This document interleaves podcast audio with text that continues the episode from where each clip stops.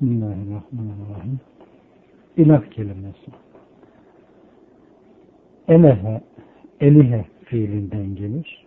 Kulluk etmek, tutkun ve düşkün olmak, yönelmek, ısınmak, alışmak gibi anlamları vardır.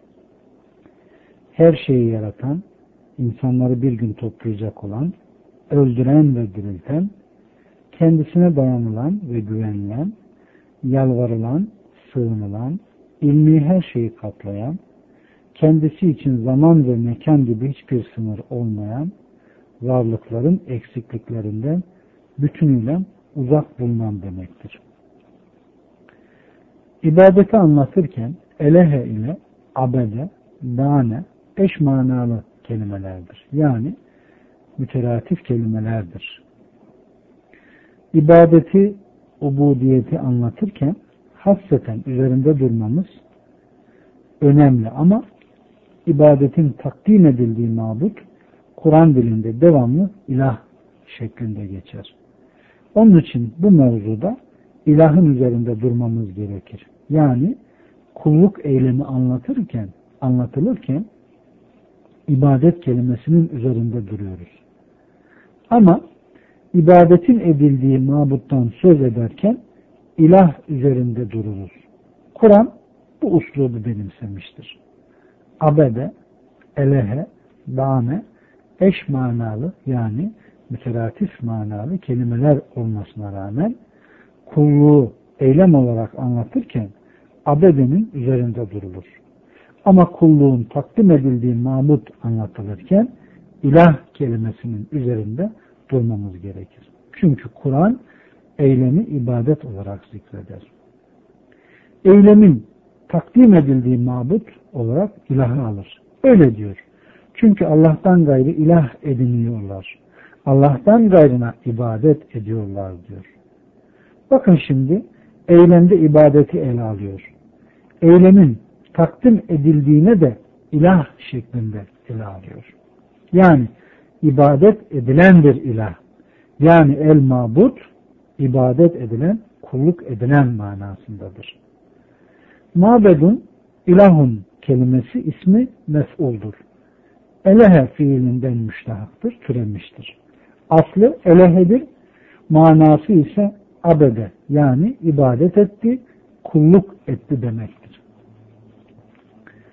İbn-i Teymiye ilah kelimesini itaat edilen mabut, itaat edilecek, itaat edilen demektir. Çünkü el ilahu, el mağlufu, ilahın aslında isminde meful şeklinde. El ilah, kamil bir muhabbet ve tazimdir. İclal ve ikramla, korku ve ümitle, benzeri ihtimamlarla hüküm ve arzularına tabi olup kalbin yöneldiği ve sevdiği şeydir diyor. Burada ibadeti düşünmelisiniz. İbadet mefhumundaki her şeyin takdim edildiğidir ilah. Umum manasında. Ama burada özlü topluyor. İnsanların en çok şirke düştüğü yeri ele alıyor. Veyahut da büyük şirk dediğimiz eğer ibadeti fıtratta anladığımız gibi anlayıp onların hepsinin Allah'tan gayrından takdim edilmesinin İslam'dan çıkaran büyük şirk olduğunu telakki edersen mana bozulur, tekfirciliğe gider. Aynen bir insan zina etse ne yapmıştır? Büyük günah işlemiştir. O ihtiyacını haramdan gidermiştir. Şeytanı Rab olarak seçmiştir. Ama İslam'dan çıkmamıştır. Çünkü o İslam'dan çıkaran bir fiil değildir. Fakat haramlılığını inkar etse İslam'dan çıkar. Daha özlü bir tarif ile ilah, kendisine ibadet edilerek itaat edilen her şeydir. İbn-i Kayyım ilahı bakın nasıl tarif ediyor.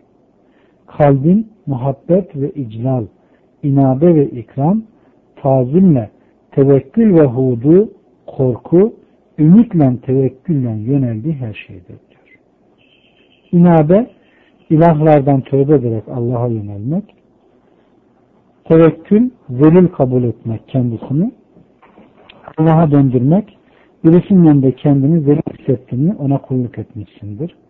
İclal, celaldan gelmedir. Yani büyüklenme manasında. Hudu tevazu ile alçak gönüllülüktür. Teslimiyettir. Öğüt ve tevekkülle yönelttiği şeydir diyor. Buraya kadar ilah kelimesinin lugat manasıdır.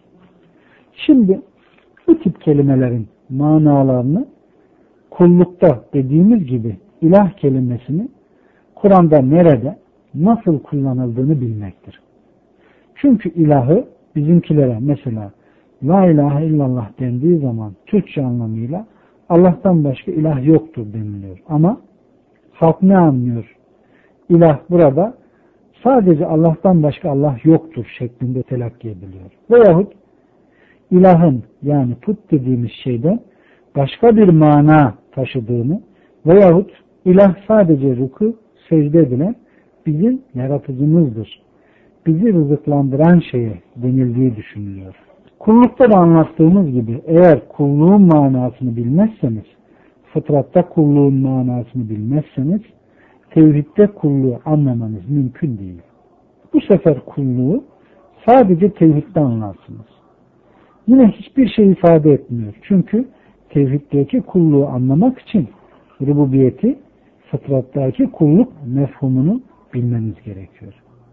İlah kelimesinin kitap ve sünnette kullanıldığı yerler şöyledir. İlah kelimesinin beşeriyetin seyri olarak ilk zikredilen yer Nuh Aleyhisselam'ın kavmindedir.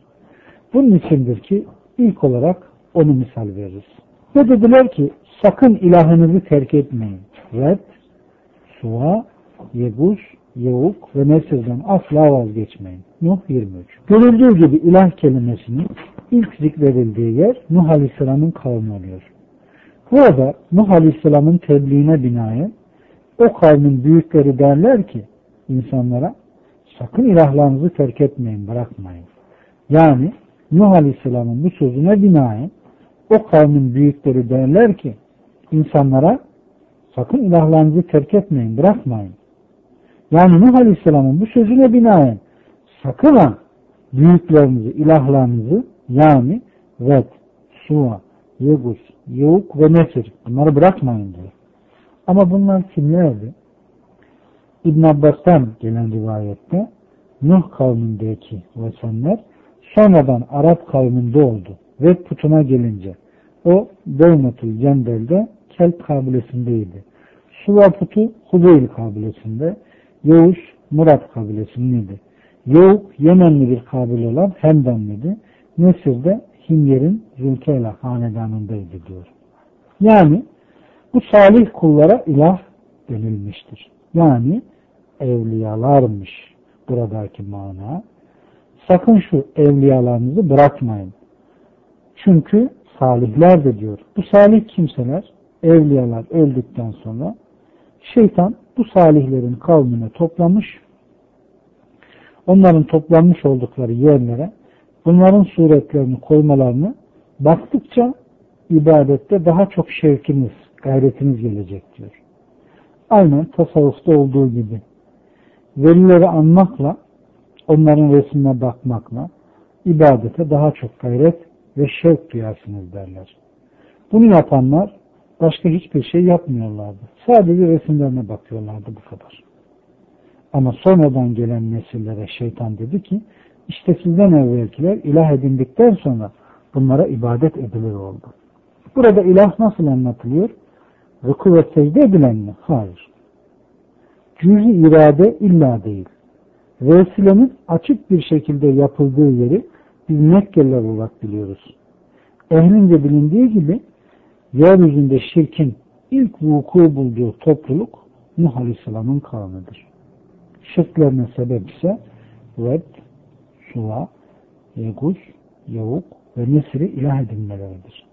İbn Abbas'tan gelen yukarıdaki eserde ilah edindikleri bu şeyin Nuh Aleyhisselam'ın kavminden bazı salihler olduğunu bildirmektedir. Bu ayet ve eserden almamız gereken fayda salih insanların ilah edinildiği kısımdır. Yani insana ilah deniliyormuş. Hem de salih bir insana. İkinci misalsa Firavun da şöyle demişti. Ey ileri gelenler! Sizin için benden başka bir ilah tanımıyorum. Kasas 38, Naziyat 23, 24, 25'e bakarsanız görürsünüz. Yani sizin ilahınız benim diyor. Bu ayette de bir insana ilah denildiğini görüyoruz. Nuh Aleyhisselam'ın kavminde de bir insana ilah denildiğini gördük. Nuh Aleyhisselam'ın kavminde insanlara ilah diyorlar. Burada bir insana da ilah deniliyor. Ama Nuh'un kavminde salih kimseye deniyordu. Burada ise bir mülhede ilah deniliyor. Demek ki ilah olmada ilah ona da deniyormuş. Yani sistemin başındakiler devamlı mülhit tipinde ilah olanlardır. Ama evliyalara da denilmiş. Kur'an'ın seyrine bakacak olursak ilah kelimesi peygamberimizin kavminde evliyalara denilmiş. Yani ilim ehli için sistemin başındakilere değil. İbn Abbas'tan Ellat hacılara su ile sevip bulamacı koyan bir adamdı diyor. Bukhari'nin birinci cildinde bulabilirsiniz. Demek ki insanlardan salih olana, kafir olana ilah denilebiliyormuş. Üçüncü misal İsrailoğullarını denizden geçirdiğinde Musa Aleyhisselam'ın kavmi ne yapıyor? Ey Musa bize de şöyle bir ilah edin sana. Araf 138'de. Orada neye deniyor? Demek ki bir hayvana da ilah deniliyormuş. Yani bir buzağı ilah edinmek istiyorlar. Buna Kur'an dilinde sanem denir. Yani sanem suret şeklinde ilah ibadet edilen manasında. Sanem ibadet edilen değil, bir heykel ibadet edilmediği halde ona sanem diyebiliriz. Dördüncü misal ise o hevasını kendisine ilah edineni kendisine görmediniz mi? Şimdi Resulüm sen ona mı vekil olacaksın diyor. Yasiye 23, Fırkan 43. Bu ayetten de anlamamız gereken kişinin heva ve arzularına ilah denilmesidir. Yani kişinin heva ve hevesine de ilah denilmiş. Beşinci misal ise Lat, Menat ve Uzza'ya ilah denilmesi. Bunu Bukhari'nin 10. cildinin 4805. sayfasında bulabilirsiniz. Bunlar Allah Resulü Aleyhisselatü Vesselam'ın kavminde, Kureyş'ten salih kimselerden.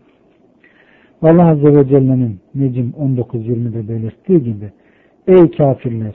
Şimdi bütün bunlardan sonra Lad ve Uzza'ya ve bundan başka bir de üçüncü putunuz Menat'a ne dersiniz diyor. Evet. Altıncı misal Ebu Vakıt el-Leysi'nin naklettiği Allah Resulü Aleyhisselatü Vesselam'ın Huneyn'e giderken orada kendisinden Ey Allah'ın Resulü bize de şöyle bir ağacı Zadül Envat edinsene demeleri.